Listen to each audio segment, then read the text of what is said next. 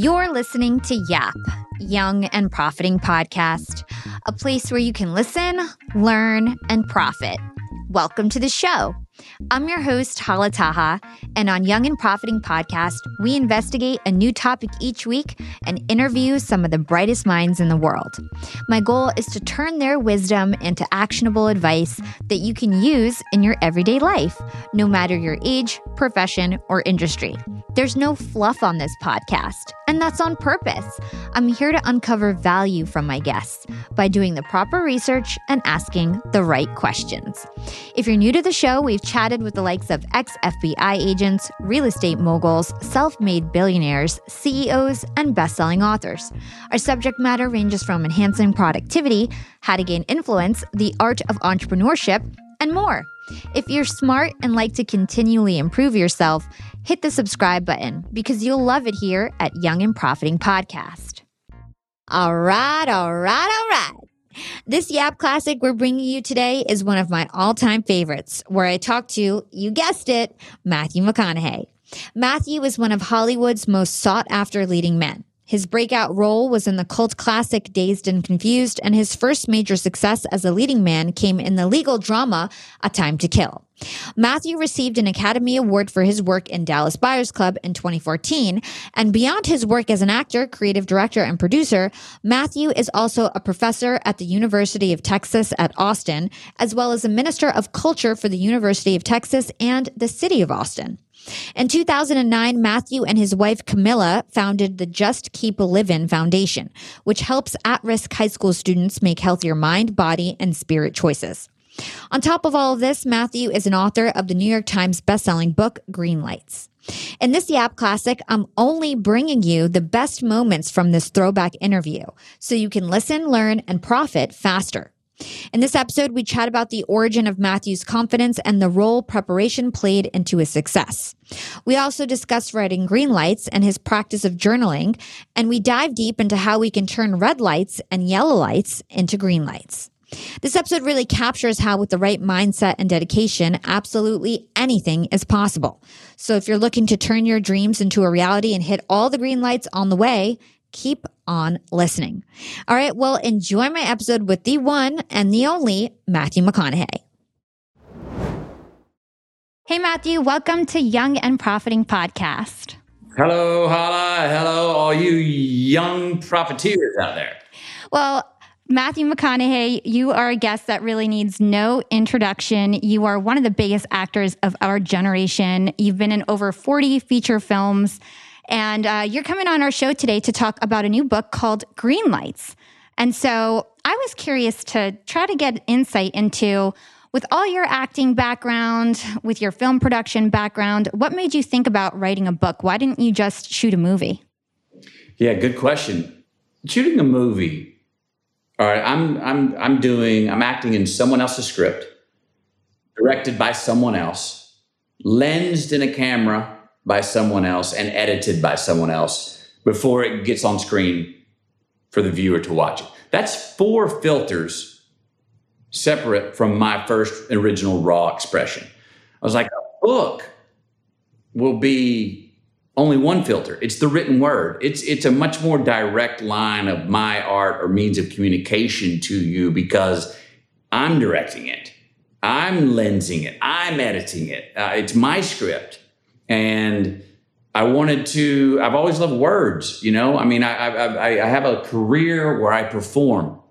It's not necessarily about the words. The words only ten percent of what an actor actually does. I wanted to say, well, can I get across what I want to via just the word? Can it be written in a way that you can hopefully see me performing it, or you listen to the audible, and that helps. But can it have my voice without actually having audibly my voice? and my performance. And that was a challenge I wanted to tackle. And I was hoping, you know, that, that I had stories and some wisdom I've learned along the way that I could share that people could apply to their own lives as well. So let's talk about the process of actually writing this book because, from my understanding, you actually went on a trek by yourself in the desert to kind of write this book. You also journaled a lot growing up, all throughout your life. So tell us about the process and also journaling and, and, and your process in writing the book with that. Sure. So I've been keeping journals since I was 14, so 37 years now. And just and always have. And and and mainly did them for myself, trying to write like anyone at 14 years old, probably mostly confused, trying to figure out what's going on. Why do I have pimples on my face? Why did why did Gretchen break up with me? Blah blah blah, things like that. And then I also continued to journal when maybe I felt very certain about things, when I was on my frequency, when I was succeeding, when I had successful relationships, when all of a sudden I began to have successful working relationships, personal relationships, when I was happy in life. I continued to journal then. And I bring that up because that's when most of us, even if you do journal, that's when most of us stop journaling. Because when things are going well, we go, oh, I don't need to write this down. This is how it's supposed to be. I'll always remember this.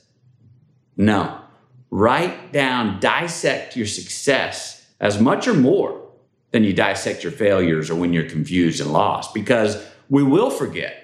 And I know for me, my journals have been a great tool to go back and look at. At times in my life, say, if, if, if, I'm off, if I'm in a rut again, I can go, I've gone back and looked at my journals and said, well, what were you doing, Matthew? What were your habits back when you were rolling, when your relationships were good, when you were, you felt like you were in line and on time?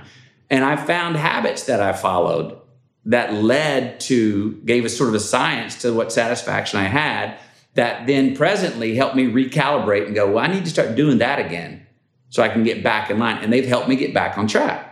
The writing of the book was I took all of those journals away to the desert for, uh, it, was a, it was a total of 52 days in solitary, spread out over five different trips. And I wanted to go away alone because I didn't want to have the luxury of going, oh, well, let me check my messages, or the luxury of going, hey, let me call so and so. I wanted to go to a place where there was no internet connection, where I had nobody to interrupt me, where even if I got bored, I had nowhere to run. and the only place I could run to was to look back at my journals and who I've been over the last 50 years. And I wanted to be stuck with that person and look that person in the eye. And that was the process of writing the book. Yeah, it's so cool that you journaled since such a young age. I think a lot of us have interesting stories growing up and we just forget them. And the fact that you had them saved and you were able to kind of like pull them out and then reflect on them later on and write this book, I just think is so amazing and something that everyone can take away from this in terms of like the importance of journaling. Yeah, well, keep the stories alive. Again, you think when something awesome happens, or you cross a truth, or something's really entertaining, or you're you individually really laugh at something, you think it's really special. Again, we always think, oh, I'll always remember that. But what happens over time is it gets fuzzy. So, one, I say yes, journal. But two, if you have something, the verbal telling of the story, keep telling the story over and over, keep sharing the story. That also keeps it alive.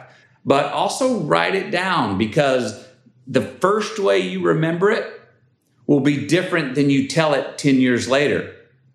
Stories kind of take, they become different things. You come over time, you give them different facts. So it's good to be able to go back and go, how did I originally feel about that? What originally turned me on about that circumstance in my life?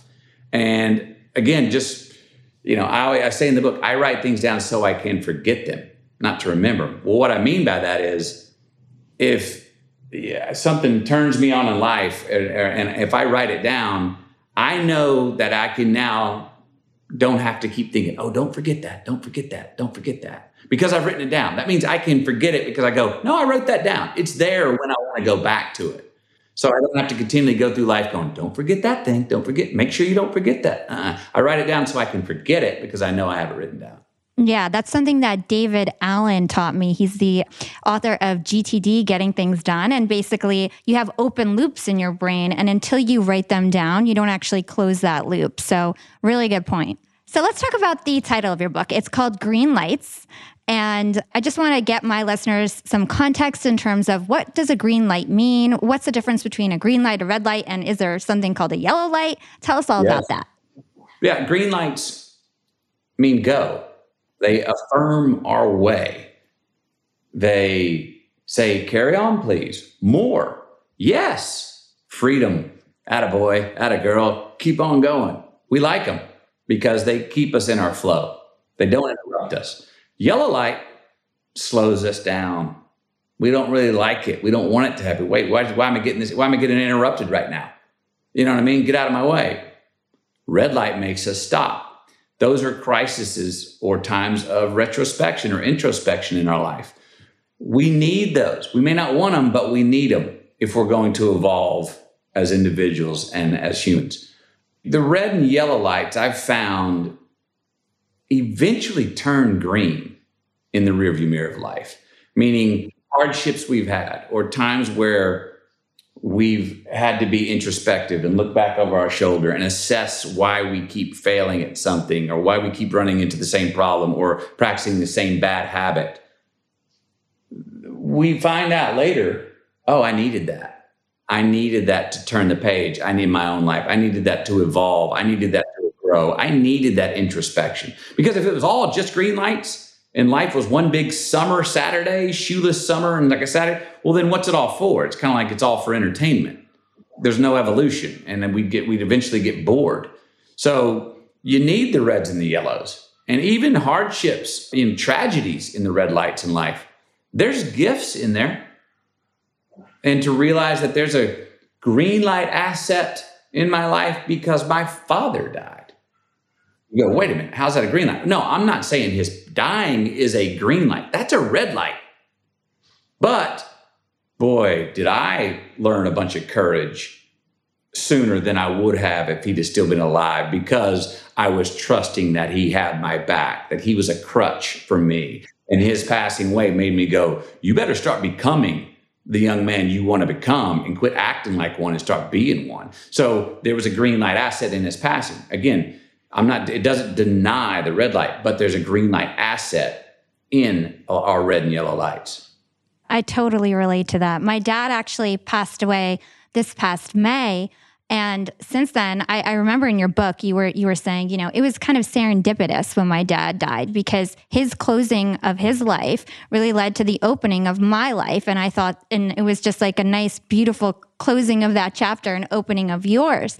And I can totally relate because right after my father died, it's like my downloads 10x. I, I launched pretty much a million dollar business. I landed a TED talk. Like all these positive things started happening. And it's because, like you said, I lost that crutch of my father being there for me. I just found this new passion for life and thought, let me just work even harder than I was working before. And I really believed in myself. And I think believing in everything and believing that life is limitless is really how you end up just accomplishing your goals. I know that you had this speech at Houston. You did like a commencement speech or something like that, where you talked about unbelievable being a word that you dislike. So can you talk to us about that word unbelievable and why why you don't like that word? Oh, I think it's I think it's the stupidest word in the dictionary unbelievable. What an unbe- unbelievable play. What an unbelievable movie. What an unbelievable sunset. What an unbelievable, beautiful person. What? These things in life that are awesome, why would we call them unbelievable? These are the things that make us believe more in the awe of life. So it's the complete antonym. And we, we, we, it, it's sort of, it discredits the, the limits of beauty. Uh, it discredits the evil mankind can possess. Let's go to the negative. Let's go to the let's go to the ugly side. Somebody flew on 9-11, flew a plane into the Twin Towers in America. Unbelievable. No, it just happened. Give more credit to the evil mankind can possess, as well as give more credit to the awe and the beauty in life. These things are not unbelievable. And so I think the word unbelievable can be used so often that we actually, it makes us numb and in denial of the extreme beauties and the extreme tragedies that life just has. You know, an earthquake comes, a tidal wave comes. It was unbelievable. Well, no, it wasn't. it just happened. Look that in the eye.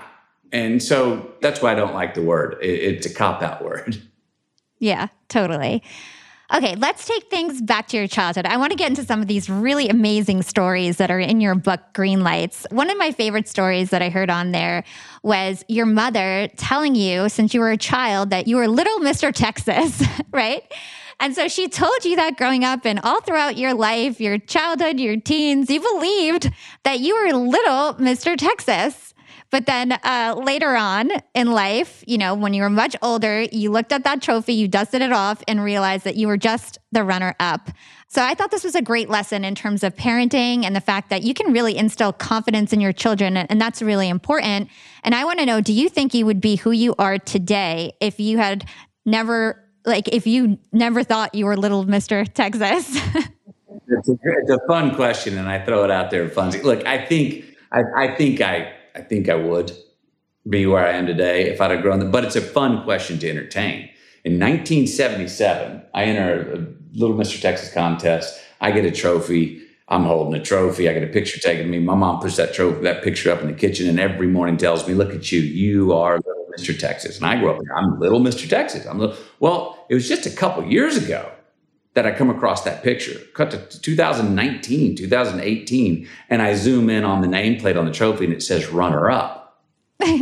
well, I'm like, wait a minute, 1977, 87, 97, 07, 17, what, 41 years later, I find out I was runner And and you know, and I remember I went to my mom. I'm like, Mom, I was runner up all these years. She goes, No, no, no, you were little Mr. Texas. I go, Mom, it says runner up. She goes, No, the kid who won, his family was rich and they had enough money to buy him a really expensive suit, and we call that cheating. So you're little Mr. Texas. So she still like even gets in there and says, "No, you're still it." So that's that's my mom is a great malaproper, and that's what I grew up believing. And you know, when we grow older, we all find out little little white lies that were told us. Hopefully, they're harmless. Some of them can be harmful, but we find out, you know, I'm sure maybe you found out things about your father who just passed away, things where the message was different than the messenger. You know, there's a gap between those. And I know I did when my father moved on. I've done that, I felt that way when many loved ones moved on. And the first feeling that sometimes we get is, well, how dare they? They didn't live by that, but they were telling me that. Well, get over that part and go, no, you know what? They wanted me to be a little bit better than they were they they maybe weren't able to act it out, but they wanted me to be able to. And there's grace in that. So that was an innocent little white lie that my mom told me for 41 years, but uh, it all worked out. So, how else did your parents instill confidence in you? Because as an actor, and you were actually a very natural actor, you just walked on set basically to start your acting career, and you didn't really go to school before you started first acting. So, you had this natural confidence. And I think little things like this add up. So, what else did your parents do to instill confidence in you, do you think?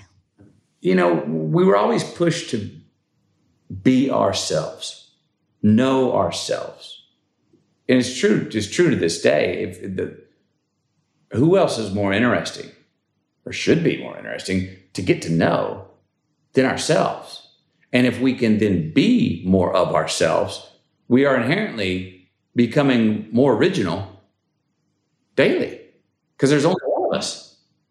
So, you know, we, we, we see people, we look up to people, we see things, we want to be more like them. I wanted to be more like my older brother. Yeah, all that's fine. But boy, if you can sit there and go, who, who am I? And I know my parents instilled like, wait, get to know yourself. You be confident with who you are as much as you can be. And that's not easy. That's not easy to do, but it's it's a, it's a task worth taking up. It's a challenge worth worth taking, and it's a challenge that's never over. I'm still doing it.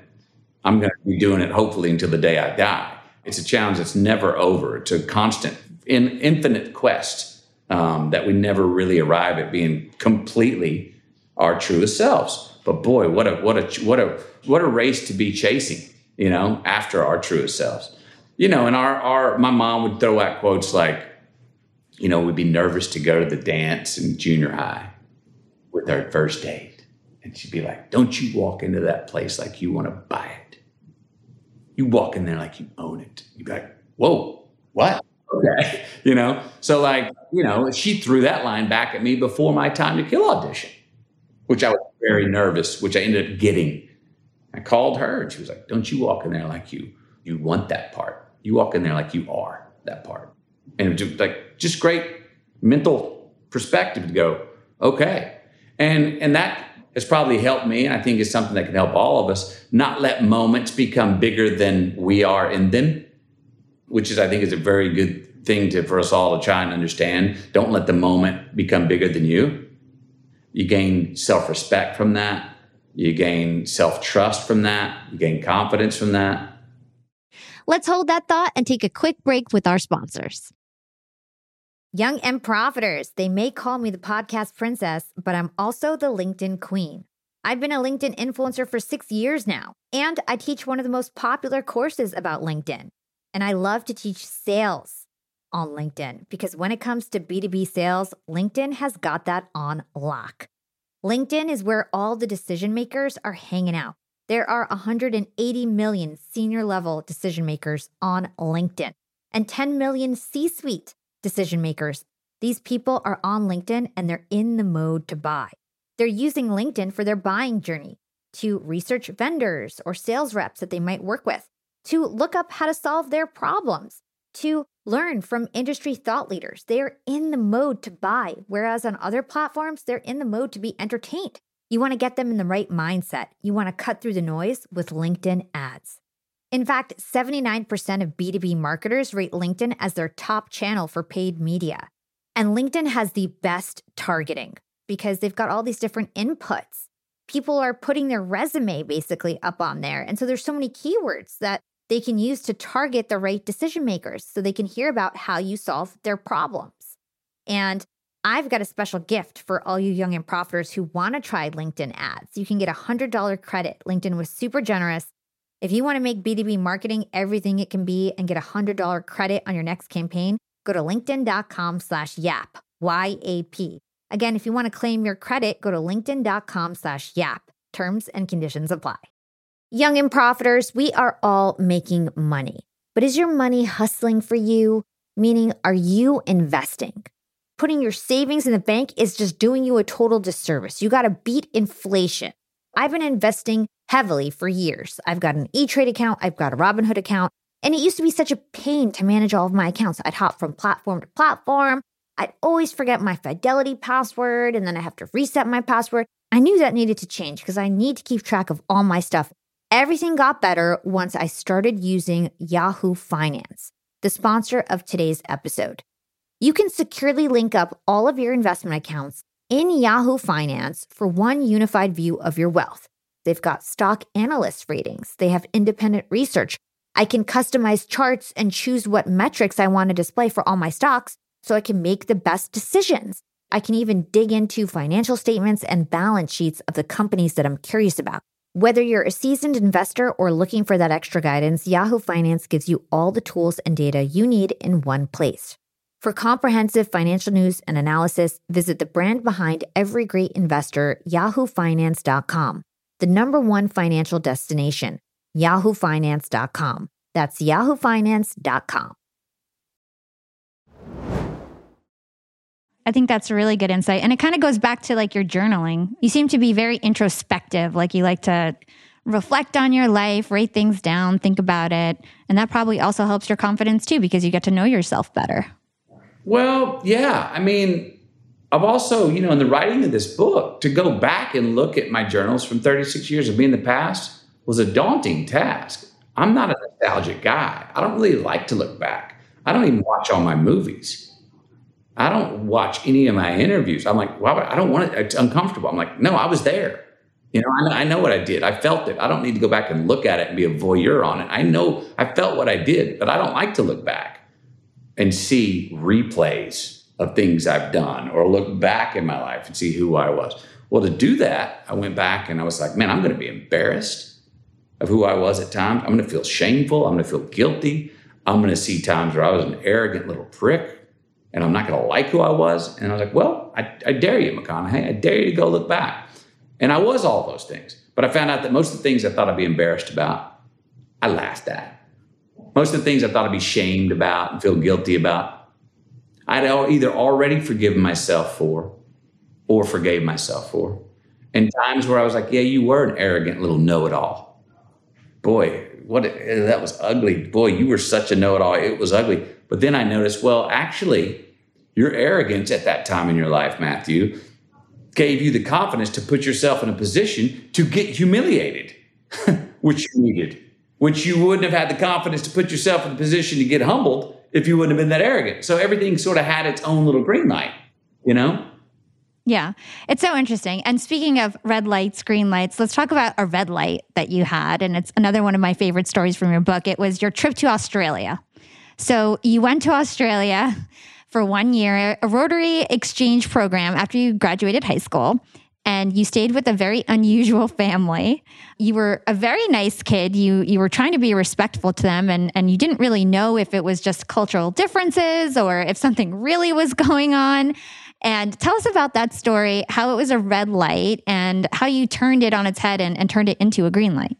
Well, so I had just come out of high school where I was catching all green lights, meaning I made straight A's, so mom and dad were happy in high school. I just turned 18, which meant for, meant for the first time I no longer had a curfew. I had a car, it was paid for. I had a job. I had 45 bucks in my back pocket at all times. I was dating the best looking girl at my school, dating the best looking girl across town. I had a four handicap in golf. I was rolling. Well, I go to Australia and it's like a screeching halt. I'm in this little town in the middle of nowhere. I got no car. I got no friends. I got no girlfriends. I do have a curfew. I have no job. And I don't even have my golf clubs and I've got nothing around me. And I was with it in a strange circumstance with an unusual family. And it, I went a little bit insane while I was going insane over there. And the reason I was going insane is because I only had me to rely on. I was writing 14 page letters to me and returning them, re- writing a 14 letter page letter back to me. I mean, this was, I was in a Socratic sort of implosion. But I felt at the time, because everyone was like, why didn't you come home? Why didn't you come home? Why didn't you come home? Well, one, I told the Rotary people, I said, I'll go. I'll give you a handshake that I'm not coming home before the year's over. So I felt part of a challenge I wanted to live up to. Secondly, I felt like even while I was losing my mind, I was like, I had a hunch. This is a penance for a reason. There's light at the there's there's something if you can survive this and get out of this because I was forced to get to know myself. I didn't have anybody else to go, "Hey, is this cool what they're saying or what they want me to do?" There was no, I had no sounding board. I didn't have mom and dad, I didn't have friends. I had to ask myself. So I had to form my own identity and form my own judgment and form my own discernment of things that I would stand up for or wouldn't stand up for, things that I would let slide or wouldn't. And it was hard because I'm an 18 year old kid just figuring out, just becoming an adult. But it was wonderful because I was forced to. I was forced to, by hook or by crook, make up my own mind and figure out how I was going to navigate through this hairy situation without anybody else's help. And it was a great rite of passage for me. And a year, you know, you brought up Little Mr. Texas earlier. Would I be here with that little, if, I, if I'd have thought I was runner up? I think so. Would I be here without that year in Australia? I doubt it what makes you think that? Like, what happened in Australia? Like, tell us some of the stories in terms of some of the weird things. Well, yeah, it's best to read the book for the story because the story is really well written, I think, and it's got great details in there. So I'm not going to go into those because they're better to read those. But again, it was a year in my life where I was lost, lonely, alone, losing my mind, taking up odd disciplines that when I look back are hilarious and horrific at the same time. I did not think I was losing my mind, but I look back at the letters I was writing and I look back at letters I even wrote my mom. My mom kept ones I wrote her. I look at them like, did you know I was losing my mind, mom? And mom's like, well, I had a hunch. I mean, you just, it's a, it's a 17 line run on sentence here you wrote. you know, when, when you're going insane, you're like, adverb, too many adjectives and adverbs. You're just overly, just mentally uh, midgetizing almost, just imploding. And it was just a, it was a year where I was forced to get to know myself. It was a year of forced introspection. And until then, I had, I guess I'd been an introspective person, but I was much more of an extrovert. I was not a writer, not a reader. I was not a contemplator. That year, I was forced to because my only form of entertainment or freedom or sanity was me and me. And I did not always enjoy the company, but I was forced with me. So I had to get through it. I went through it. So coming out of that, I ran into hardships in life and still do today that I'm like, oh, that's nothing. I am what I endured that year, this is nothing. And so I I, I have gone through things that may, if I wouldn't have had that year, I may have thought some crises and hardships I've had in my life. I'd be like, if I didn't have that year, I'd be like, oh my gosh, this is daunting. But because that year I look at things that maybe that otherwise would have been daunting, then I'm like, oh no, I got this. I'll handle this. This is nothing. And I totally agree with you. The, the, story in the book is so entertaining. So, everybody listening right now, go check out Greenlights. Make sure you buy the book, listen to the Audible. I was cracking up during the story. He basically was like almost kidnapped by this family that basically wanted him to be their son. And it's just a crazy story. You've definitely got to listen to it. I loved it. So let's talk about when you so you came back to the U.S. and then you were going to go to college, right? And uh, you wanted to be a lawyer for a while. I think since you were in high school, you wanted to be a lawyer, so you were going on that path. And there was one school that you wanted to go to that was quite expensive, and one that was more local that was more affordable. And your brother actually told you, like, hey, you should probably go to the cheaper school because your dad's having some financial struggles, right?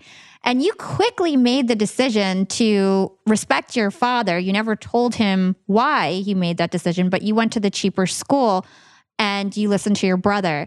And to me, as like somebody that young, that really showed me that you were mature, you had really good decision making skills at that age. So talk to us about that decision. Talk to us about your decision making process in general and how you were able to have that good judgment so young. Well, we're a close family and I knew the school I wanted to go to was was was SMU. It was in Dallas, Texas. My idea was that as a lawyer in the big city of Dallas, I'll be able to get an internship early on. So when I get out of school and I'm in law school, I'll jump right into the job because I'll already have I've planted my feet and I've planted seeds within a law firm that I want to work in because it's a big metropolis. This other school, University of Texas, was in a much smaller town in Austin, but it was a state school, so it was about a third of the price. Well, my dad said, Well, when you want to go to the uh, University of Texas at Austin? I'm like, No, sir, I want to go to Dallas. He's like, You sure? And I'm like, Yes, sir. And he goes, Okay, okay. And I remember he questioned, but I was wondering, why is he questioning? But he didn't ever say, You'd be doing me a big favor because it costs a lot less. But my brother calls me. And we're a close family. My brother says, Hey, man, Dad's not going to tell you this, but he's in business is tough right now. And it's going to cost 18 grand to go to SMU. It'll cost five grand to go to Texas. You'd be doing him a real solid if you chose University of Texas. And I, my brother didn't call those things. I wouldn't have got that call on whimsy. You know what I mean? So my brother to tell me that, and then to, then to also know that my dad had too much pride to let me know that. I'm like, oh, okay. Yep, got it it was sort of it, it was very very quickly made the decision. It's like got it, yeah. I'll go, to University of Texas. And never never told my dad that's why. So I call my dad and I go, Dad, I'm decided I want to go to University of Texas. He's like, Oh, great idea, buddy. What, what you know, super idea. Way to go. And I was like, Yep, just changed my mind. You know. So another decision that hey, would I be here now if I didn't go to University of Texas at Austin, a city and a university that I that have been very good to me and I, and I, and I love a lot. I don't know if I'd be here now. Would I have ended up going to law school and become a lawyer if I'd gone to SMU? I don't know. So that decision, probably based on my how tight we are as a family. My dad never asked anything of me. My dad had too much honor and pride to tell me, to, to tell anybody in our family. We, we, I found out since he's passed away, there were many times that he was almost bankrupt. We couldn't tell. We had no idea. We never went out we were middle class and, li- and lived more like upper middle class, probably. We never knew he was financially strapped. Now, does that lead up to part of the stress he had that led to him having a heart attack at 62? Probably, but he never showed us. We never felt like we were going, he never once said we can't afford that. And so, even at that age, at 18, I'm like, what an honorable, cool thing of a father to do. He's not even letting us know that he can't afford the school. And he would have found a way. If I would have not, if I was gone to that other school, he would have paid for it. He would have found a way. And I would have never known that it was taxing on his finances. So that was obvious to me when my brother said that. So that was a quick decision to go, oh yeah, let's do data solid here. And I'll make this other school work, which it turned out to be a gift. I'm glad I went to this school, even if it was, even if it would cost three times more than the other one. I'm, I'm glad I went to this one, but it didn't. It was three times less. Well, how about another tough decision when you decided to go to film school? What was, why did you decide to just switch gears, let go of the dream of being a lawyer? And how did your father take that information? Well, I was not, it was, I was not sleeping well for the first time with the idea of becoming a lawyer. And I had been, I, that's all I ever wanted to be.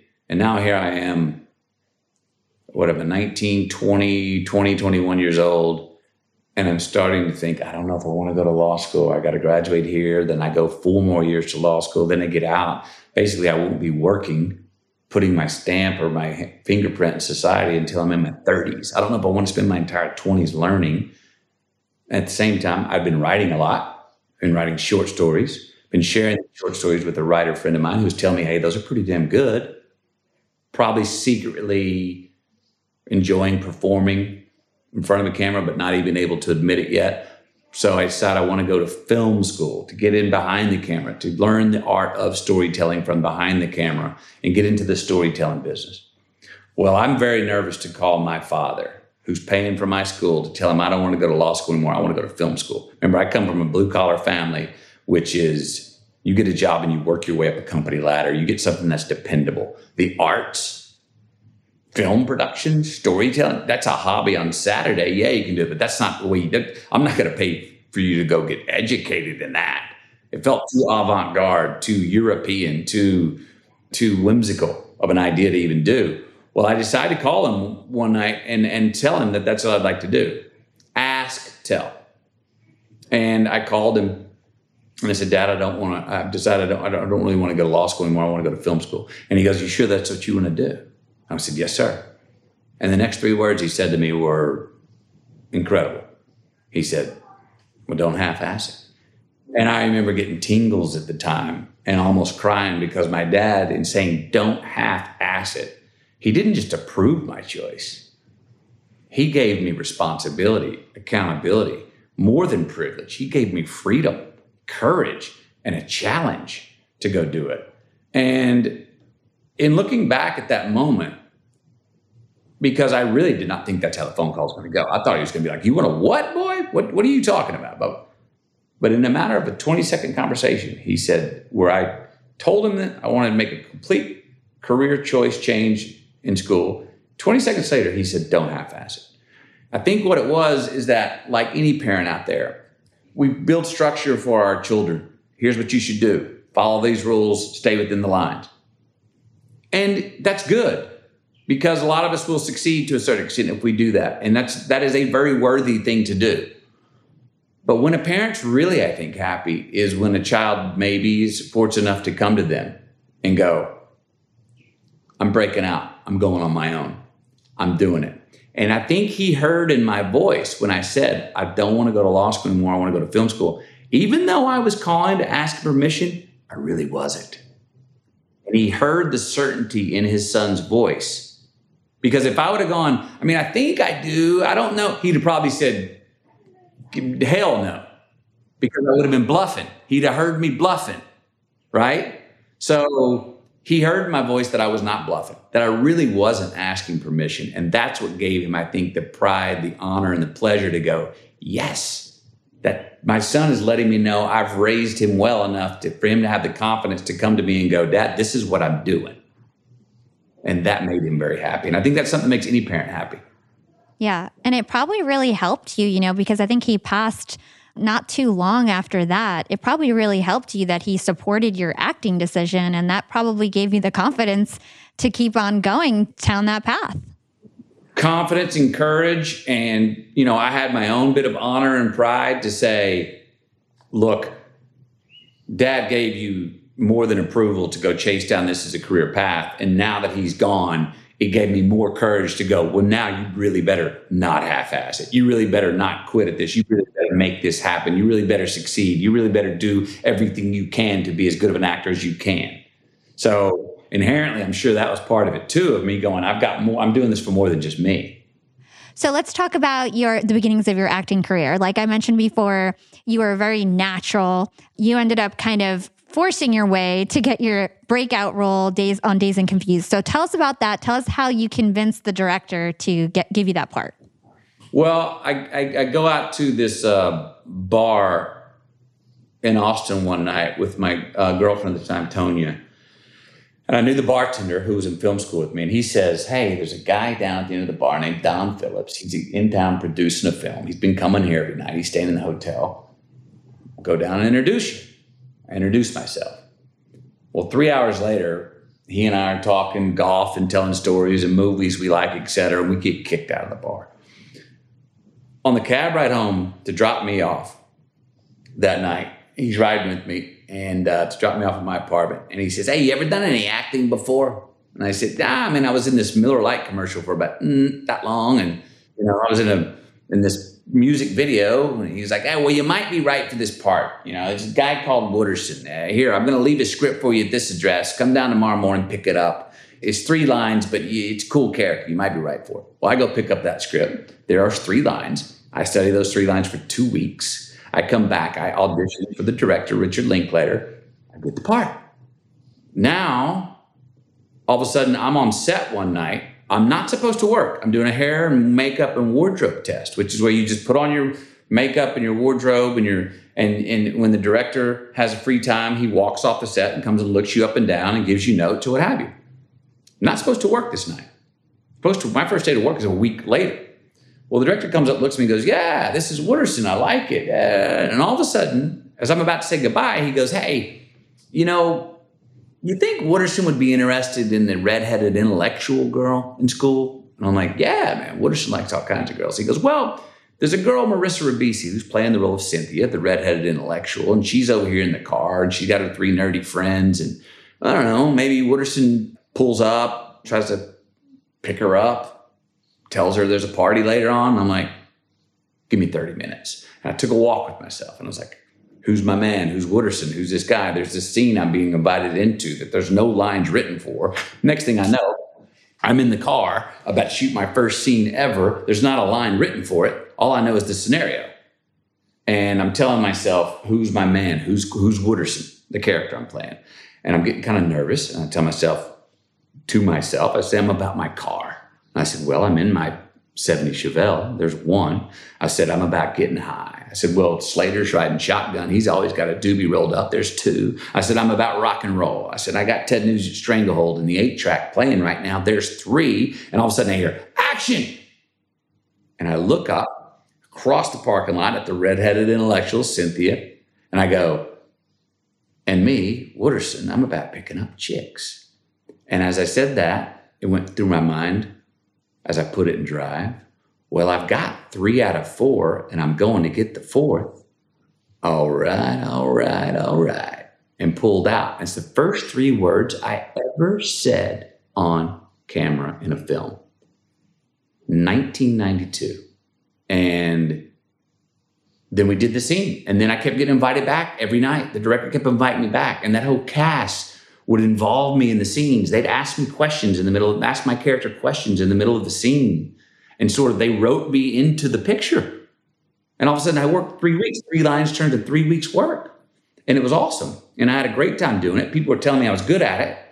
I'm getting paid $300 a day. I'm going, is this legal? It's so much fun. And people are telling me I'm good at it. Please. I go back, I graduate college, and I drive out to Hollywood with U-Haul and 3000 bucks the next year.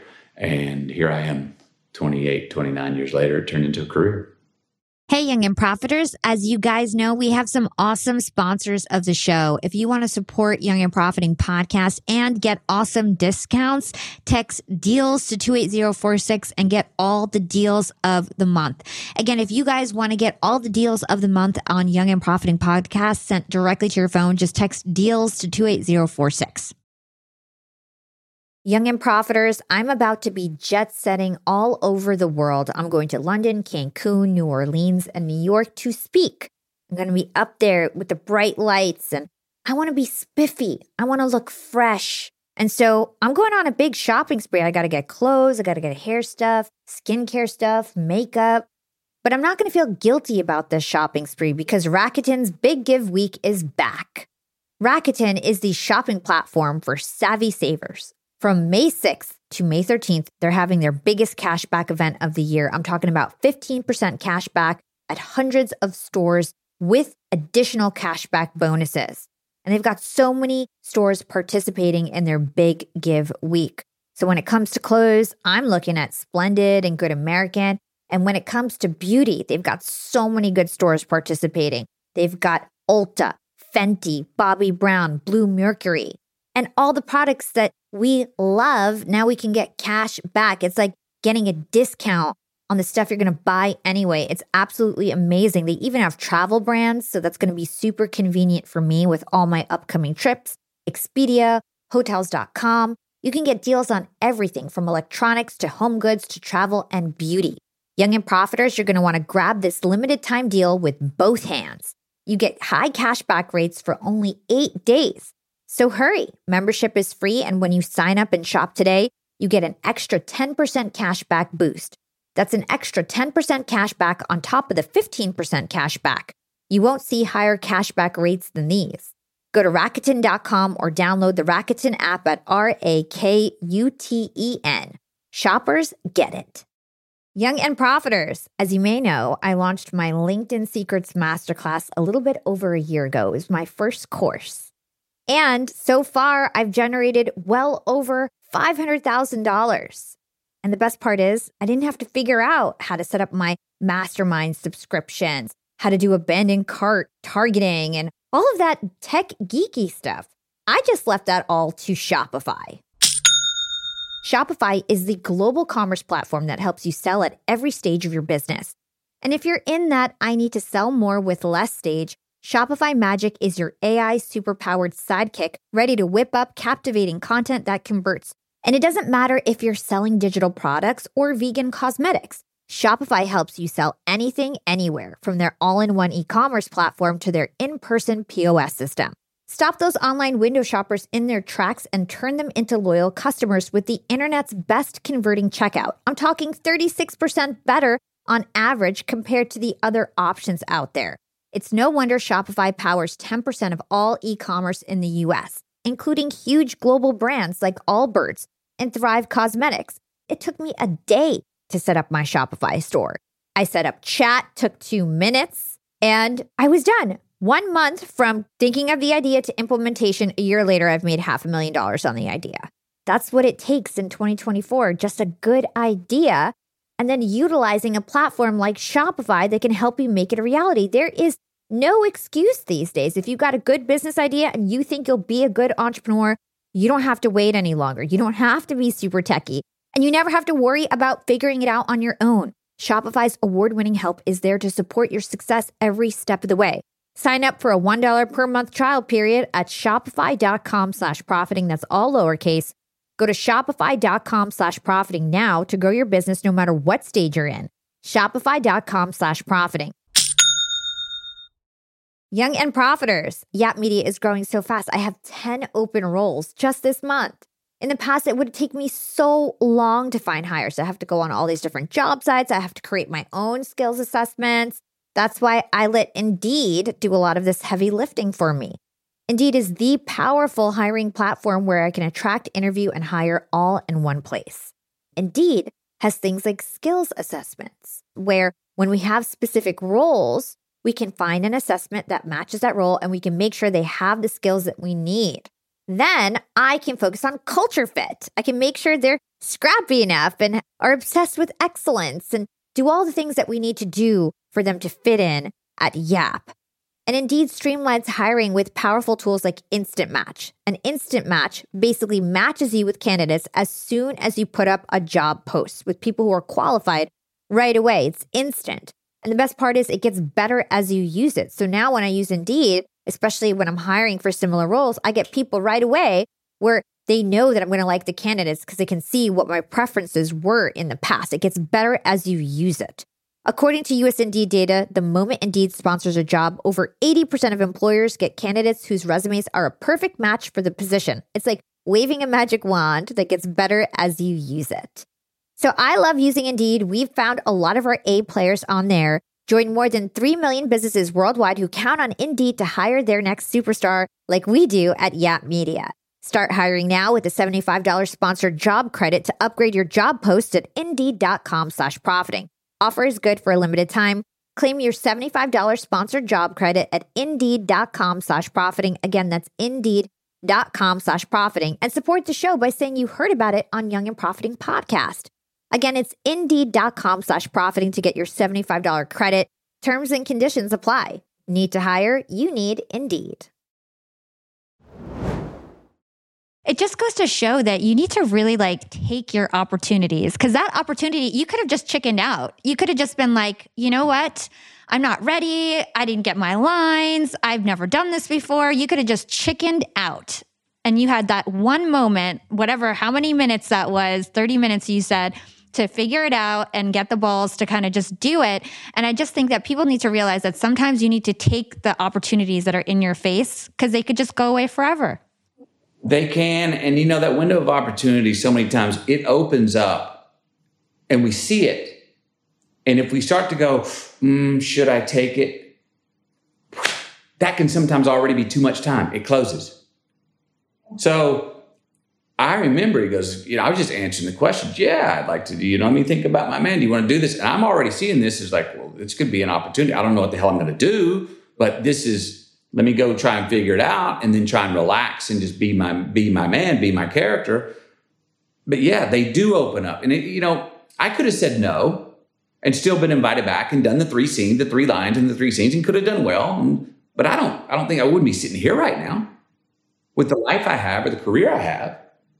And but i've tried to take that into my acting career throughout is even if it's one line character think about what that whole character is in every scenario. Write a book on that character. So if you're in any position and someone throws you an improv line and asks you a question, you got an idea of who, what you what your person would say, your character would say. And I guess as I'm saying, this, it goes along with who we are in life as well. Know ourselves well enough, play ourselves out, and project ourselves into different scenarios to where if we're in them, we can improvise and be ourselves. Yeah. And be so, it also goes back to like, be so prepared that like nobody has a choice but to give you that opportunity because they just know, oh, well, he's got it. He's, he's so good, you know, like give them no choice but to give you that opportunity if it comes up. If it comes up and it's a fine line because look, you can, you know, say, oh, I got to look for opportunities. So I got to, yes, we do create opportunities, but you've got to, you got to know your zone you got to read the room. You got to know who you're dealing with. Meaning, say if I wanted to be in that scene that night, but wasn't invited, which I originally wasn't. And say I went up and, and they were like, okay, your car, you can go home now. And I'm like, no, I'm going to stay on set because I'm looking for my opportunity, right? And then maybe they're not getting the scene down and they're having trouble getting the scene. And I'm so I'm over there on the sideline, nervous, thinking, when am I going to find my opening to say, hey, can I get in here? And maybe I say it, and they're like, look at me like going, who the hell is this guy trying to get in here? And we're trying to, hell no, you can't. Then I go home and then they're going, do we even want to invite this guy back to do the three lines we hired him to do? He's a pain in the ass. He's trying to, he, he, he, he didn't gracefully. So it's a bit of go after what you want, but also sit back and be prepared enough for if the opportunity comes, you're like, I got it.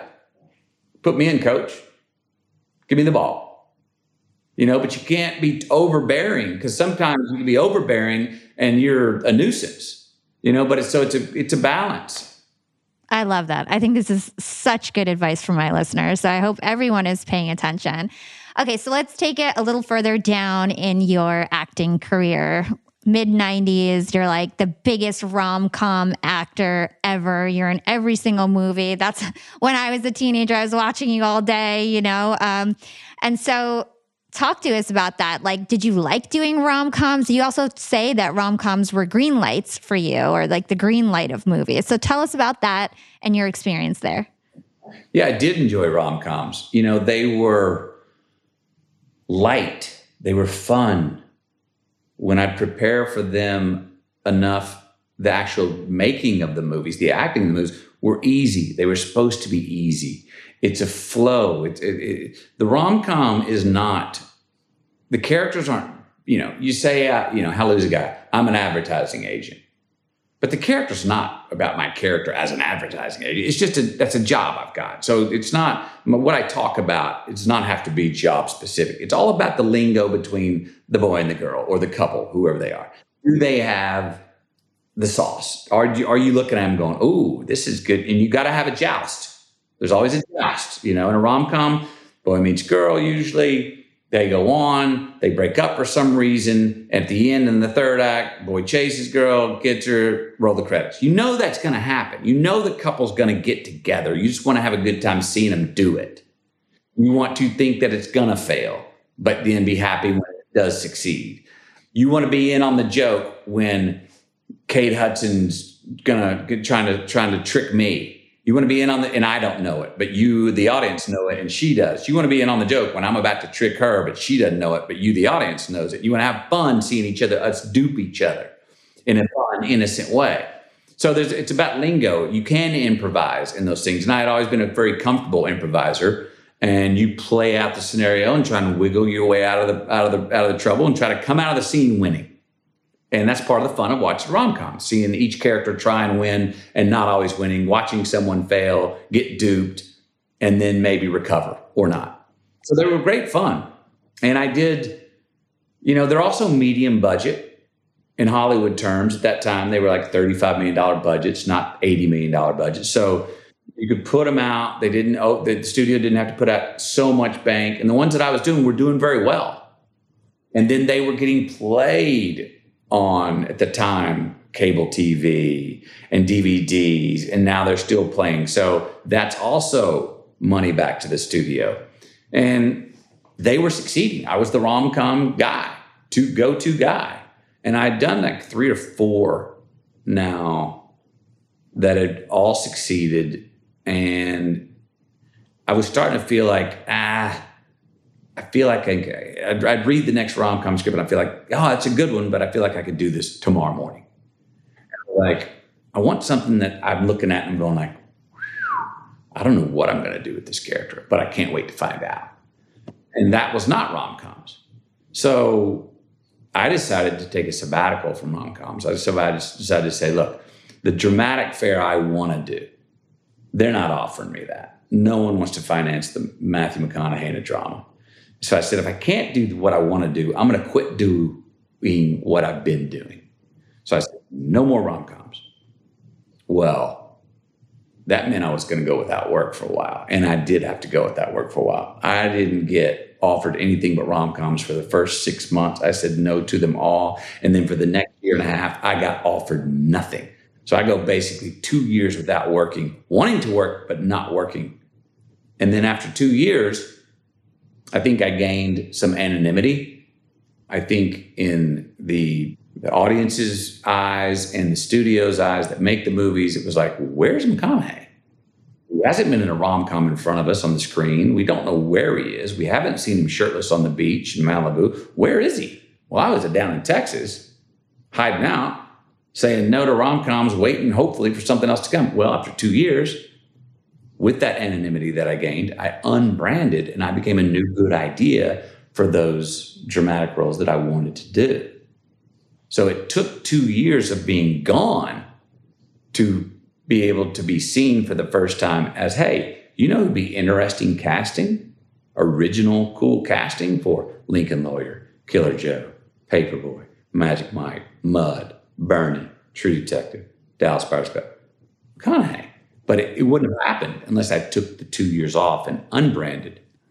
Yeah, it's so interesting because, you know, you're a celebrity, right? And so you needed to do that because everybody knew who you were. They recognized you as a certain character and you needed to unbrand yourself. And that's something that I think like the average person doesn't really have experience with. We can just reinvent ourselves continually and it doesn't really people aren't paying attention that closely where that would ever be an issue. Right.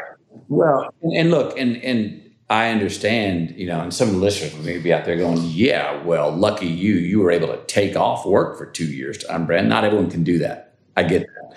I had invested well and been very conservative with my money enough to be where I could maintain a certain lifestyle without working.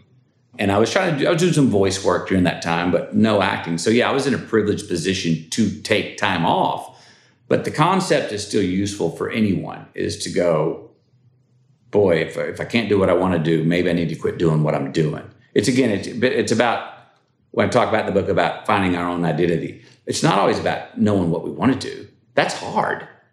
What's easier is to eliminate the things in our life of who we are not, whether that's work, whether that's who we're hanging out with, where we're going, how we're greeting the day, what we're drinking, what, how much we're sleeping, whatever that is.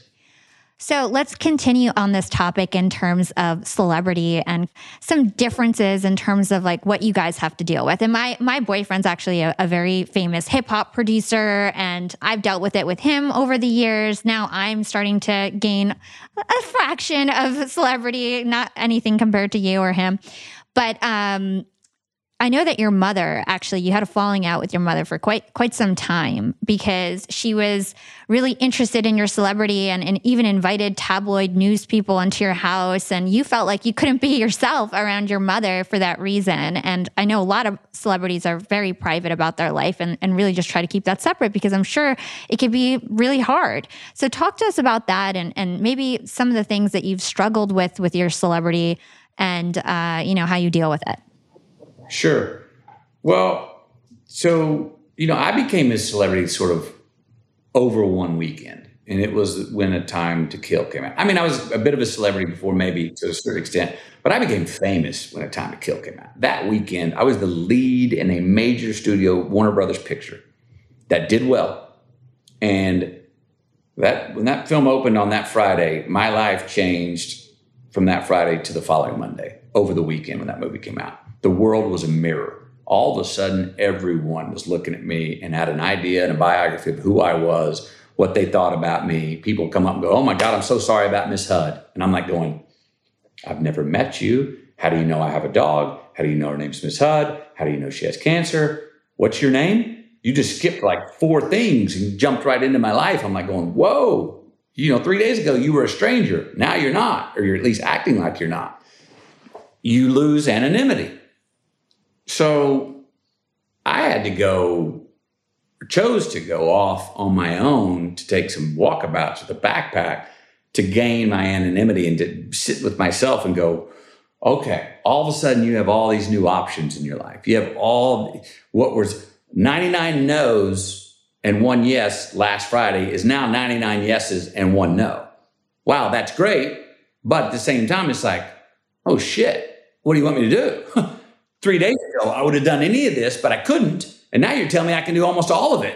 And you want me to decide? So, you know, with all the options, and then when the roof was taken off, I was like, well, there's only 24 hours in the day. What do I, what do I, I need some discernment here to decide what it is I want to do. I needed to go off, spend time with myself, figure out what the hell mattered to me and what didn't. Another lesson, though, that I learned with fame seven years in after that becoming famous is that with fame, you start to get a lot of things. You all of a sudden you get the backstage passes. You get to the front of the line. You get things carte blanche handed to you, and it's awesome. At the same time, I went through a bit of an imposter syndrome, sort of non-deserving complex, like a why, why me? Why am I getting all this? Do I deserve this? And I was a little awkward with the champagne and caviar that were now being handed to me for free. And I was like, okay, okay. Again, few days ago, I couldn't even have this. But I learned to, and all of a sudden people say, throw the word I love you around more. And I'm like, that's a word I've only said to four people, but everyone's telling me they love me and I don't even know them. What's this mean? And I took it personally to some extent. But I learned seven years after my fame that, oh, it's not, none of it's personal. It's business. I had, in at the height of my fame, I could get anyone on the, any studio head on the phone, anybody on the phone. Well, then I go do a few movies that don't do as well. They don't return my calls. Then all of a sudden my career picks back up and I'm doing well. Now they're calling me. Well, I could either choose to go, F you, man. I remember when you wouldn't call, or go, it's cool. It's all business. I got it. So when I made it less personal and said, oh, it's all business, just roll with it. Just, just, just how the flow goes of my career and someone who becomes famous or less famous at a time and then more famous again it ain't personal. It's business. If you get that joke, That's the joke to get with fame. It ain't personal, it's business. If you get that joke, you'll be a lot less stressed. You'll be able to accept all of the adulation better. You'll be able to accept the champagne and caviar easier with grace, but you'll also, for me, not necessarily need that for your sense of identity as much because it's fleeting. You got to watch it with fame. When you go to that and you need the attention, look at look at musicians. I get it. You're on a stage with thousands of people looking up, adoring you in a show. And what happens when you don't, when you're not touring live anymore or no one's buying your albums? Huh. Real life, regular life, it's not enough to get off to. I need more of a buzz. I can't get off to this because I was so high. Then you got to watch how much we get our identity and our sense of satisfaction and pleasure from things that you get at the height of fame. You got to appreciate them, I think, but make sure they're not just completely making up your sense of who you are. Because in fame, it's infinite yeses. Now that's where the devil be living. The devil be living in the infinite yeses, not the no's. I mean, too many options can make a tyrant of any of us. So that's what you got to watch with fame. You have all access. Well, if you got all access, whoo, you can you can peter out and burn out because you just don't have the energy, or you, you got to watch your health and your mental health and your spiritual health and your physical health. So take some time if, you, if you're fortunate enough to get famous. Take some time to go check in with yourself and go, what matters to me? Because I write about this in the book. For the first time, you're you can do things that you never could do before. So your first instinct is to go, well, yes, why yes? Because I never had the option before. So, of course. Well, ask yourself if you want to before you do when you can. I think that's that's excellent advice. And I just have to say that you've been so humble. You know, I didn't know what you're going to be like. You're obviously very famous. You've got a lot of privilege, but you do give back to the community. So I did want to give you a chance to talk about your foundation. Tell us a little bit about your foundation and its mission. Sure, Just Keep Living Foundation. We're in after school Title One schools, which is schools with lower income families and students, a lot of single parent homes, 50% dropout rate. So we have a curriculum in those schools after school days where kids and young men and women come to set a exercise goal. Maybe that is I want to get in shape so I can make the football team and I'm not in shape. We'll help you get in shape. Or maybe it's, I need to lose four pounds so I can fit my prom dress. We're going to help you do that. We teach you nutrition goals. Okay, instead of five cheeseburgers again for dinner, let's take that $38 and we're going to take you to a supermarket and you can buy vegetables, rice, beans, and maybe even some meat, a healthier meal, and you also get to cook it with your family. Third thing, community service. All the students have to do community service within their own community. And fourth thing is we have what we call a gratitude circle, which at the end of each curriculum, all the students sit around and openly share something they're thankful for in life. And the coolest thing about that is the students come and they're saying, I love the gratitude circle because I'm hearing my friends say thank you for things in their life that I have in my life that I've always taken for granted and never said thank you for. So we believe that the more you're thankful for, the more you're going to create in your life to be thankful for. I think gratitude creates responsibility because if you give more value to things, you want to take care of them. And if you want to take care of the things that matter to you, that's actually how you get more freedom. So that's what we're, we're, we're providing in our curriculum, giving all the way down to giving these kids some of them, it's just a safe place to go after school that they didn't have before. And where can people go to contribute to that foundation? just keep living, no G on the end, foundation.org or jklivinfoundation.org. Thank you. Cool. I'll put that in the show notes. Okay, so the last question I ask all my guests is what is your secret to profiting in life? Well, sometimes it's a greater risk to go for something you want, and sometimes it's a greater risk to sacrifice and say, no, I'm going to go without that that's really another place where the art, I think, of, living is. And we've been talking about that generally in the, for the last 30 minutes. Try if you can to say, okay, look, we all want to make money. Money's good. It's a great tool. It does help the world go around. In a capitalist society, we need money. I'm all for that. We want to fill our bank account. But let's ask ourselves when we're, when we're filling our bank account, can I also fill my soul's account at the same time? Boy, if we find a way where we can fill our bank account and soul's account, where we don't fill our bank account at the expense of who we are or what we believe in. We don't lie, cheat, and steal and screw people over and burn bridges and, and to, to get what we want. That's long money. That's real profit. That's so beautiful. Thank you so much for sharing that. Thank you so much for joining us today, Matthew. Uh, where can our listeners go to learn more about you and everything that you're doing? Um, I mean, I share some pretty cool, what I think some pretty cool stuff on my Instagram at officially McConaughey. If you want to find out about the foundation, just keep living.org. And if you want to find out more about the book, hopefully go check it out and read it and get something from it. But that's at greenlightsthebook.com or greenlights.com. And hey, um, I'm still here living live. Hopefully, hopefully I'm only halfway through this big thing called life. We'll see. Awesome. Thank you so much, Matthew. I appreciate it. Oh, that Matthew. What a guy. You know, what a guy for coming on my show like that. I feel so honored that he came on my show. And he's so humble and down to earth. And I loved hearing his story about Dazed and Confused and the origin of all right, all right, all right. I mean, that just gave me chills hearing that back.